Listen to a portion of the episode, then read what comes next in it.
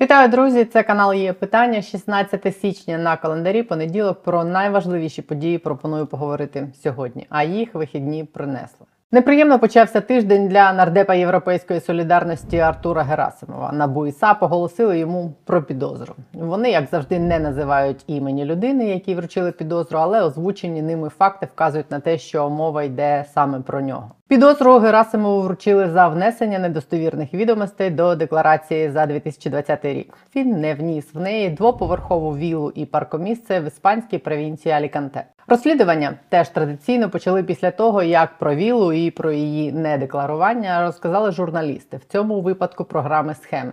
Журналісти показали іспанський будинок Герасимова площею 120 квадратних метрів і терасами площею ще 28 квадратів. Тобто одна тераса Герасимова в Іспанії має площу приблизно як невелика однокімнатна квартира. Власником цього майна Герасимов і його дружина стали у 2013 році. Проте, ставши депутатом в 2014, він жодного разу не вніс відомості про неї в декларацію. Йшлося у розслідуванні схем. Підозру Герасимову вручили за статтею 366.2 декларування недостовірної інформації. Вона передбачає покарання від штрафу до громадських робіт або позбавлення волі до двох років. Такі підозри за останніх кілька місяців отримали вже цілий пучок нардепів, найбільше з фракції Слуга народу. В грудні підозри отримали слуги народу Пашковський, Гевко, Камельчук, Маргарита Шол.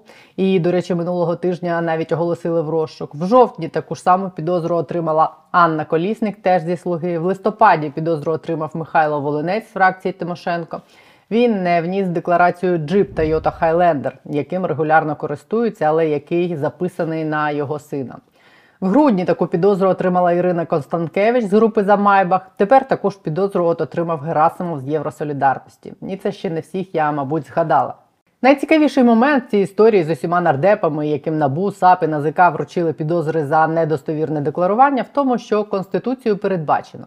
В разі набрання законної сили обвинувального вироку щодо депутата його повноваження достроково припиняються. Тобто, якщо антикорупційний суд винесе рішення, що нардепи дійсно мали задекларувати усе те, що їм закидають набу і САП і не зробили цього, то їх мають позбавити мандатів. Правда, якщо вироки їм винесуть раніше ніж закінчиться каденція парламенту. Чергові вибори в раду за законом мали б відбутись до кінця жовтня, але з огляду на війну це видається нереалістичним.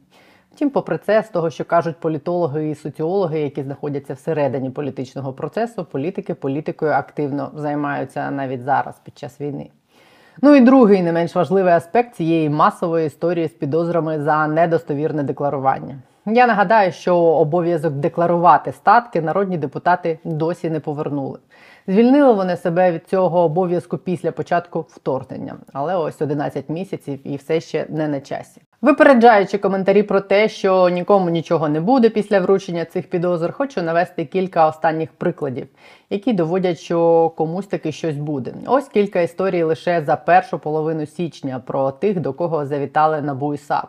П'ять років з конфіскацією остаточно отримав екс-директор державного спеціалізованого підприємства Радон Ігор Буксанчук.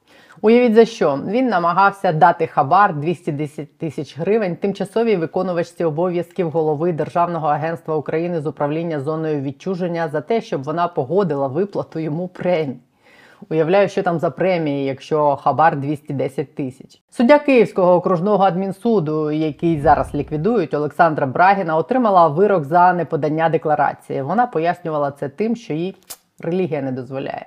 Їй призначили штраф і заборонили обіймати державні посади. Якщо вирок втримається в апеляції, вона втратить і посаду судді. Далі НАБУ і САП повідомили про підозру та оголосили в розшук суддю Вищого адмінсуду України Масло за недекларування майже 8 мільйонів гривень. Далі в розшук оголосили юриста Андрія Довбенка, якого змі називали смотрящим за мін'юстом у часи міністра Петренка. Довбенка вважають організатором схеми із продажу арештованого майна, переданого в управління агентству розшуку та управління активами.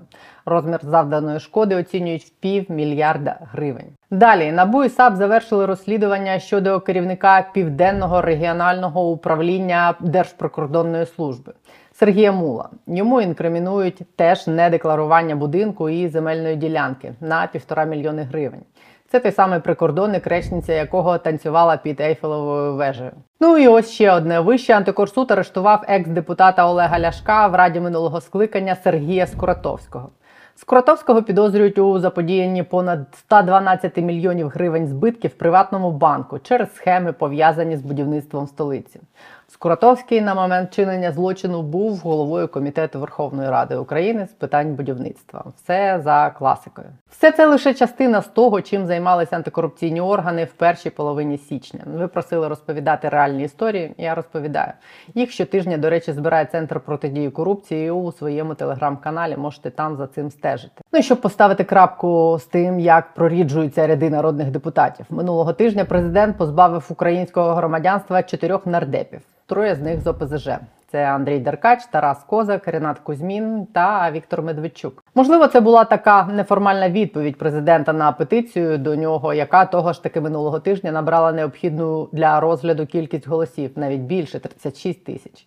В ній президента просять звернутись до парламенту з вимогою розглянути законопроекти про позбавлення мандатів усіх депутатів від забороненої ОПЗЖ.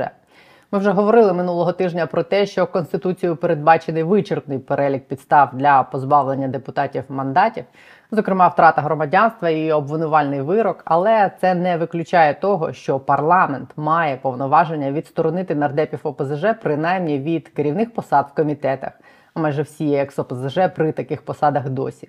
Як пояснював минулого тижня, тут на є питання Ярослав Юрчишин з антикорупційного комітету. Парламент в силах взагалі заборонити депутатам від ОПЗЖ брати участь в роботі ради, навіть без позбавлення мандатів. Подивимось, що відповість президент формально на цю петицію, особливо на тлі того, що виробляє зараз позбавлений громадянства України і вже навіть і мандату, той самий Медведчук. Ця видворена в Мордор Чумоня написала, чи їй написали статтю, яка вийшла в російському пропагандистському виданні «Ізвєсті». Виданням, до речі, керує Кабаєва. В тексті Медведчук озвучує традиційні кремлівські наративи про провину колективного заходу в агресії Росії проти України. Вимагає від Європи врахувати інтереси Росії, погрожує, що війна може перекинутись на територію інших країн і перерости в ядерний конфлікт, якщо Захід не припинить підтримувати Київ і не змусить Зеленського піти на мир. На російських умовах, але ось найцікавіший і найбільш показовий пасаж Медведчука, позбавлений вже українського громадянства Медведчук, в цьому самому тексті розмірковує про те, що в Україні треба поновити партію миру. Цитую. Политическое движение из тех, кто не сдался, кто не отрекся от своих убеждений под страхом смерти и тюрьмы, кто не желает, чтобы его страна стала местом геополітичних розборок. Ось таких от людей треба створити партію миру. Словом, сидячи в Москві, Медведчук розмірковує про створення в Україні нової партії миру. І я переконана, що про те саме розмірковують і його колишні колеги по парламенту. Ця жменя голубів миру, які досі сидять в парламенті: Бойка, Королевська, Шуфрич, Німченко, Суркіс, Льовочкін І інші, які вчора їздили на килим до Путіна і Медведєва, а сьогодні називають себе патріотами. Добрый день, уважаемые друзья. Парламент продолжает свою работу. Э, Сегодня лишены были депутатских мандатов ряд депутатов, которые уехали из страны после 24 февраля. В принципе, это правильное решение, потому что все, кто остались в стране и борются за то, чтобы выдержала страна, выдержала российскую агрессию, работают. Это действительно патриоты. А те, кто уехали, они недостойны быть народными І ці люди будуть робити тут в Україні те саме, що Медведчук робить в Москві, бо для них це все лише про політику і бабло, ані про який патріотизм. Вже доведено історію десятки разів, і це мало б турбувати партію влади і офіс президента більше ніж те, хто буде голосувати за їхні містобудівні реформи. Бо з такими голубами держави не буде, в якій вони планують відбудовувати міста. Ну і до найголовнішого за вихідні про другий фронт воєнний Дніпро. Ви очевидно бачили вже усі трагічні історії з Дніпра. Цю жовту кухню, жахливий уламок щасливого життя на тлі руїн. Це відео, де на цій самій кухні родина тренера з боксу Михайла Короновського напередодні влучання ракети в будинок святкувала дитячий день народження. Це фото дівчини, яка дивом вижила між шостим і сьомим поверхами, і доля батьків якої досі, я так розумію, невідома. Кількість загиблих в багатоповерхівці в Дніпрі на цей час зросла вже до 40, а серед них троє дітей. Ще 30 людей досі шукають. Під час цього останнього обстрілу, окрім крилатих ракет, росіяни використали ракети Х-22, одна з яких яких влучила у багатоповерхівку у Дніпрі. Х-22 називають дуже неточною ракетою з великим відхиленням до кількох сотень метрів. Для обстрілу Київщини в цей самий день росіяни використали зенітні ракетні комплекси С-300 та С-400, що також для нас означає фактично нову загрозу. Раніше Росія не використовувала такий тип озброєння проти столиці. Зазвичай схожими ракетами терористи б'ють по прифронтових містах по Миколаєву, Харкову, Запоріжжю. Видання Defense Express отримало фото фрагментів ракети, яка вдарила по Київщині. Вони пишуть, що росіяни використали новіші та більш далекобійні ракети від С-400 і випустили їх ймовірно з території Білорусі. Їхні характеристики, дальність від 230 кілометрів, дозволять росіянам тримати під прицілом з території Білорусі Київ, Житомир, Рівне, Луцьк, Львів. перехоплення ракет Х-22, а також зенітних ракет, які летять за балістичною траєкторією, більш ніж складна задача. Такі ракети не наводяться точно на ціль.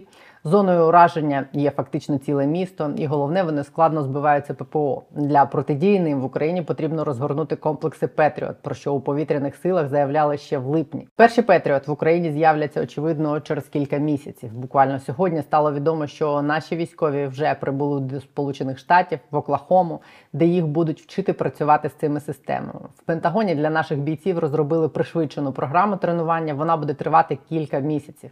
Стандартна підготовка триває від 6 місяців до року. Курс для поляків, приміром, тривав 9 місяців. Але навіть тієї кількості Петріот, які можуть передати нам, навряд чи вистачить для захисту навіть найбільших міст України, не говорячи про всі населені пункти. Єдиним ефективним засобом протидії цій загрозі називають знищення ворожої авіації та пускових установок ще на землі. Наприкінці грудня в інтерв'ю виданню РБК Україна міністр закордонних справ Дмитро Кулеба сказав, що має впевненість в тому, що союзники передадуть Україні ракети Атакамс і сучасні ударні дрони. І як приклад того, що це питання має зрушити з місця, наводив якраз системи Петріот. Ще одне табу знято, і я не думаю, що інші теми будуть складнішими, сказав він тоді. 29 грудня американське видання Політико писало, що Зеленський на зустрічі з Байденом просив про передачу ракет атакам з української армії. Можливо, трагедія в Дніпрі, яка стала черговим шоком для всіх. Напередодні нового Рамштайну цього тижня стане тим аргументом, якого не вистачало, щоб ця стіна дійсно впала. Ігаль Левін, військовий аналітик та офіцер армії оборони Ізраїлю. Далі більше про все це. Вітаю вас, Ігал. Хочу вас попросити розповісти трошки більше про ті ракети, які Росія використала під час останнього обстрілу у вихідні. Про С-400 і про Х-22. Давайте з С-400 почнемо. Я так розумію, що Росія вперше їх використала проти настільки віддаленої цілі від кордону, як Київ. Якщо вони запускали з території Білорусі, то це ставить під загрозу там кілька міст: Київ, Житомир, Рівне, Львів. Луцьк, наскільки я розумію, що нам про це відомо, що нам потрібно знати, якщо це нова загроза, перед якою ми постаємо, що людям треба знати про них. Да, это ракета, это ракета ПВО. Это ракета не предназначена изначально для нанесения ударов по земле, по наземным целям, но есть такая опция, то есть можно, то есть там так рассчитано еще в Советском Союзе, потому что С-400 она базируется на С-300, С-300 это у нас все-таки еще советская система, там была такая опция нанесения ударов по наземным целям. По сути, это баллистическая ракета, как и, скажем, тактические комплексы, которые ну, ракетные, которые наносят удары, ну, изначально предназначены, чтобы наносить удары по наземным целям. Здесь у нас то же самое, то есть у нас баллистическая цель, которая с большой скоростью, во много превышающей скорость Маха, она у нас по сути, двигается не как вот крылатые ракеты, которые могут огибать местности, с звуковой скоростью двигаются, вот, ну, калибры, например. А она, по сути, да, у нас вертикально сверху вот, наносит удар с огромной скоростью. Поэтому ее очень тяжело перехватить. Специальные системы ПРО должны.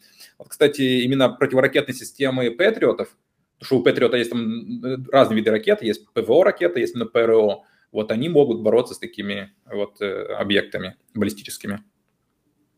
А чому вони їх стали тільки зараз використовувати от для того, щоб вражати Київ, наприклад? Це про що свідчить, що в них немає інших, чи що змінилось? Нет, смотрите, ракеты ПВО для ударов по наземным целям они использовали ну, на юге страны, они уже использовали С-300. То есть ракетами С-300 они наносили удары в той же Херсонской области, например. То есть это не впервые. А, тут тоже э, речь идет или С-400, или поздняя версия С-300. Тут тоже еще как бы точно до конца непонятно. Вот, а, как мне кажется, вот э, почему-то такой был как бы штучный вариант, они тестируют, проверяют. Они проверяют сейчас новые возможности украинской э, ПВО и ПРО, потому что Украины, во-первых, насыщаются новыми системами, это там Айрес, Насамсы, вот скоро Патриоты будут, плюс системы появляются. Эм, недавно официально заявлялось, что э, как раз системы оповещания обнаружения израильские, они как раз у нас в режиме передачи для Украины, и это то, что публично все еще заявляется, да, вот эти все там Айрес или израильские системы, а ведь есть еще куча всякой у нас работы, связанные с противовоздушной, противоракетной обороной, которая, естественно, не публичная. И мне кажется, что вот этот был такой удар относительно такой ограниченный, он был связан с тем, чтобы проверить противоракетную оборону э, Киева. То есть следующий удар будет более массированный, более серйозний.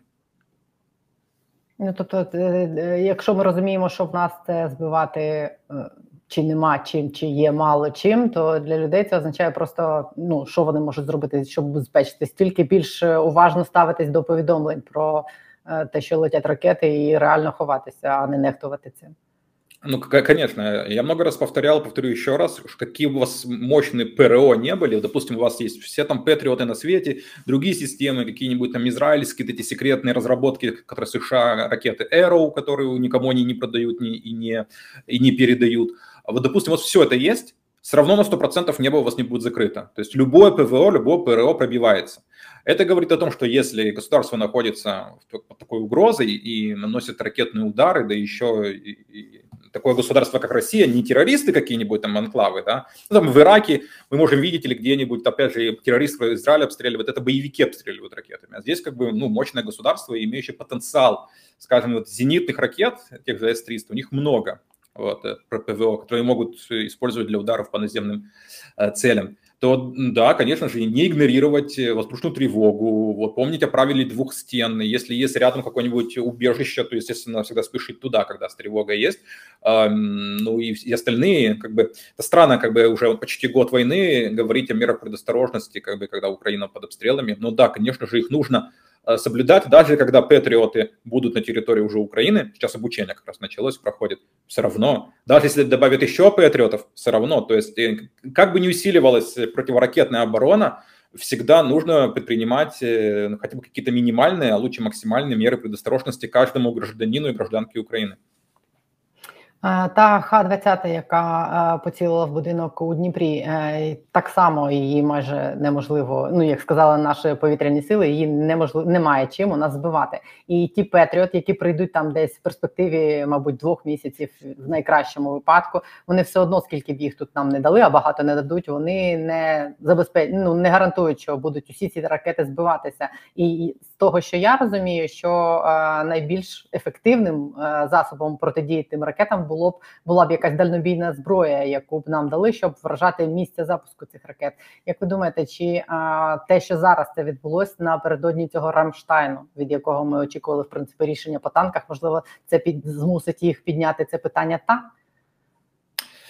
Ну, на Рамштейне будут обсуждать бронетехнику и танки, это самое важное. Вот, конечно же, не только, но это будет основная повестка Рамштейна. Что до ракеты, то да, э, С-300 или С-400, они наносятся удары с расстояния там, 150 километров, допустим. Вот это как раз территория Беларуси, если речь, речь, идет, про, э, речь идет про Киев. Конечно же, выявить и уничтожить их э, перед тем, как они запускают, э, это самый действенный, эффективный метод. Что до Х-22, несмотря на то, что это как бы ракета все-таки э, крылатая, вот, э, но и это у нас аэродинамическая цель, а не баллистическая, то есть как бы как самолет, но она разгоняется до 3,5-4 скорости Маха, это очень много. Я напомню, гиперзвук начинается там с 5-7, как бы у нас скорости Маха, а тут 3.5-4, что это приближает ее к гиперзвуку, и на большой высоте 20 километров тоже пикирует строго вниз после этого с огромной скоростью, поэтому э, она сложна для перехвата, а часто даже невозможно, так же, как и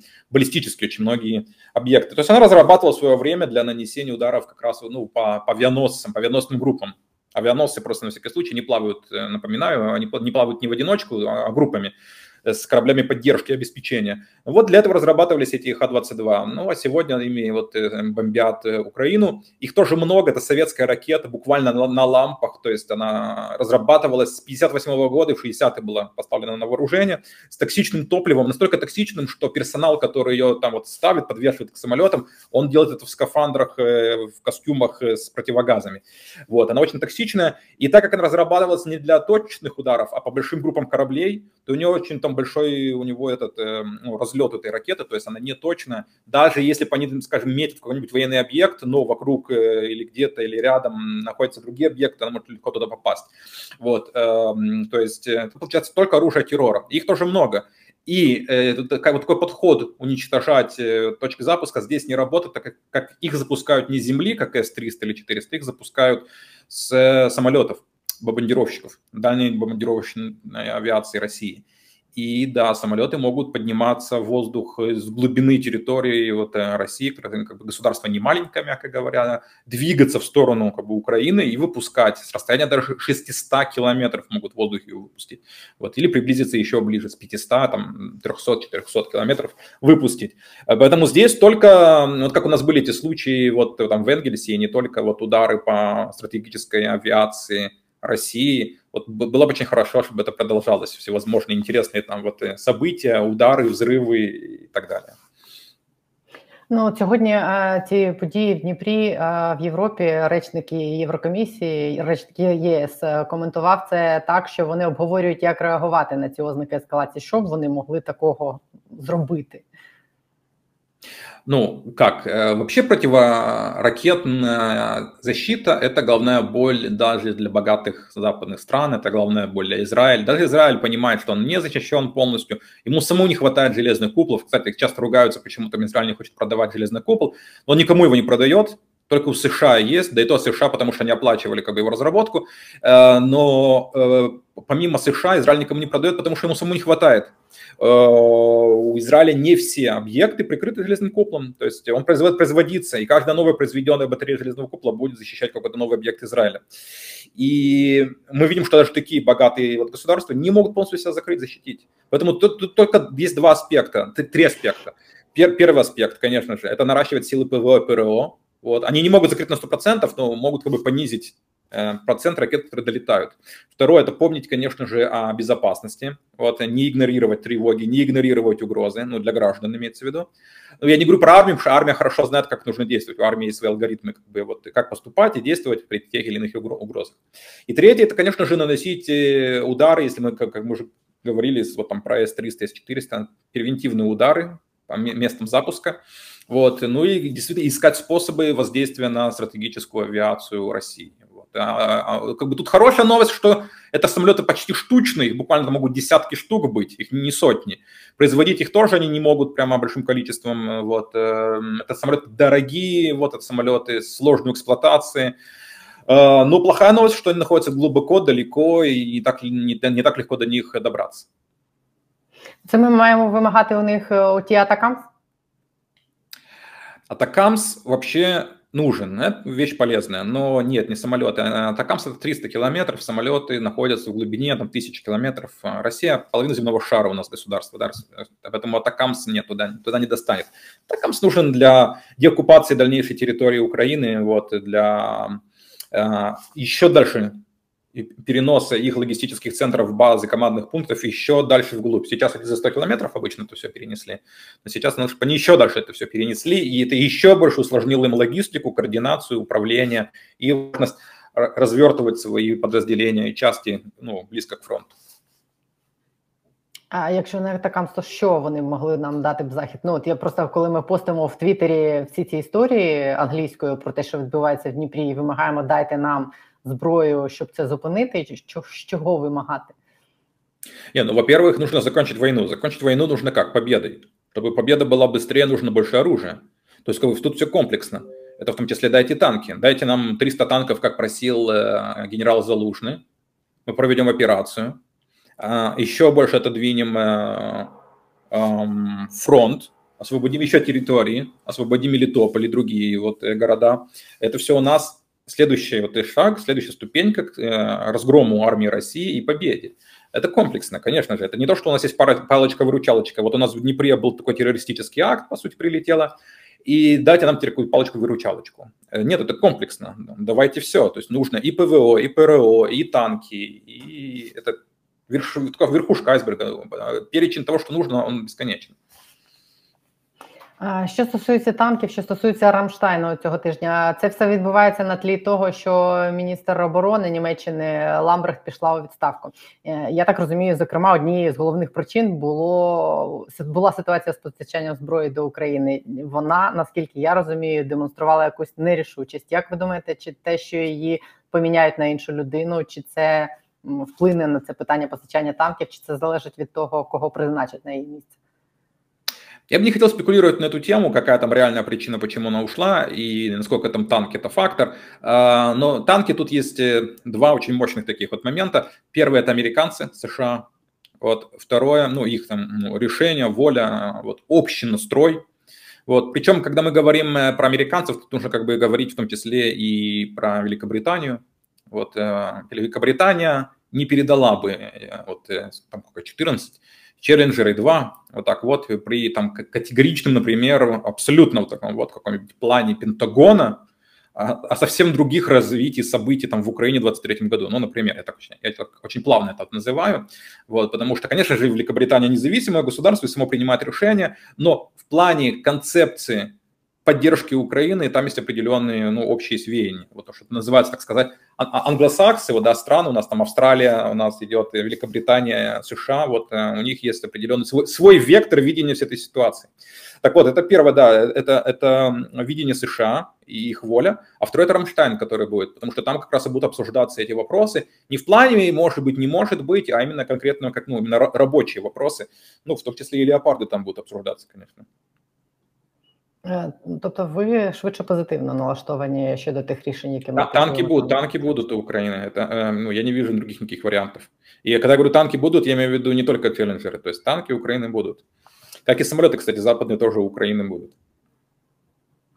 Ви думаєте, і про літаки буде прийнято рішення цього? Э, не, не, не, не, не, на этом, не на этом Рамштайне, не, хотя все может быть, но имею в виду, ну, в этом году, э, ну, то есть уже это вопрос рабочий на Западе, то есть его обсуждают Я говорю, обсуждают не, не эксперты, не эксы, вот, э, бывшие, бывшие там какие-нибудь э, генералы и так далее, а конкретно рабочие вопросы штабов, генштабов, там, Пентагона и, допустим, генштаба ВСУ. То есть это все рабочие вопросы, которые обсуждаются. Просто очень много есть проблем. А, ну, с передачей танков проблем немало, с передачей самолетов это как полет на Марс. То есть это такое комплексное, сложное мероприятие, вот, которое из этого очень медленно, еле-еле двигается. Вот. Но Э, танки будут. Это не то, что вопрос соберутся все эти там люди в костюмах и в галстуках вот в Рамштайне, им скажут, как в детском саду, би-би-би, нет, мы вам ничего не дадим. Нет, так, так не работает. Так что просто есть э, вопросы, которые надо будет решать. Есть проблемы, которые нужно решить, есть э, какие определенные границы, которые нужно как бы вот все-таки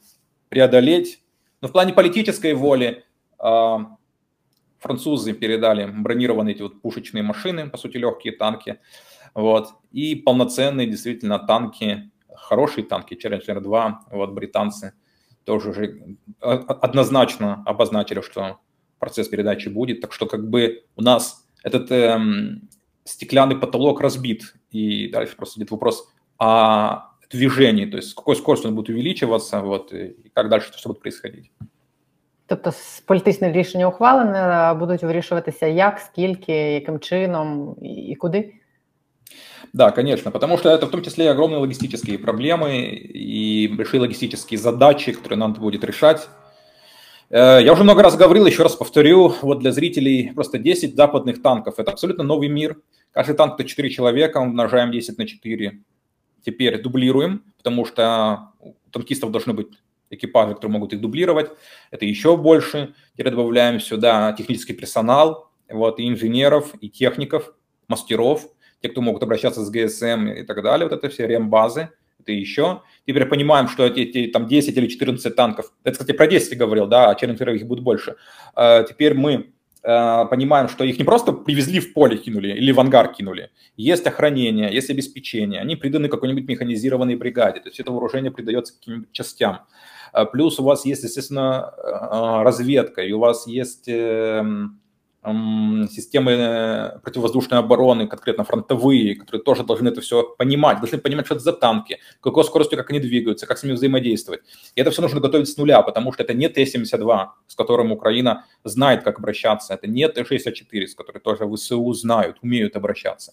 Вот это все нужно готовить абсолютно с нуля, и это не- непростой путь. То есть передача танков это не просто приняли решение политическое, нажали кнопку, и все, танки погрузили какие-нибудь танковозы, привезли в Украину и отдали. Нет, так не работает. Конкретно со штурмовиками Су-25 или с Т-72, да, так работает, потому что э, действительно у Украины есть все. И технический персонал, и рембазы, и танкисты, и, и командиры знают, как с ними вот обращаться, как, что, что эти машины способны. Их можно действительно так прямо передать. А вот насчет западных танков, это новый мир, который требует создания абсолютно новой инфраструктуры под ним. Ну, і яке рішення, яке озвучать 20 січня на Рамштайні, ви б вважали таким оптимістичним для України? чтобы, чтобы Германия сняла абсолютно все свои такие там м, эти переживания насчет танков, вот, дала зеленый свет и Финляндии, и Польше, и всем остальным э, передавать, сколько они хотят танков, той же Испании. Вот, э, это просто мы берем э, там, э, нем- немного из Польши, немного из Финляндии, немного из э, Испании танков, даже без Германии. У нас уже есть танковый батальон. Танковый батальон, Леопардов 2, даже А4, а тем более, а если это А5, вообще отлично, ну там версия имеется в виду. Э, Это грозная сила. Танковый батальон в грамотных руках, при талантливых командирах и умелом использовании – это страшная сила, которая может на конкретном участке, не всю войну, а на конкретном участке может э, переломить ситуацию, прорвать линию фронта, вот, обеспечить огневую поддержку. Это очень мощное усиление конкретного боевого участка на оперативном и тактическом уровне. Будемо сподіватися, що вони цю стелю проб'ють цього тижня. Дякую вам за пояснення. І Галю Левін був на є питання. Дякую. Спасибо.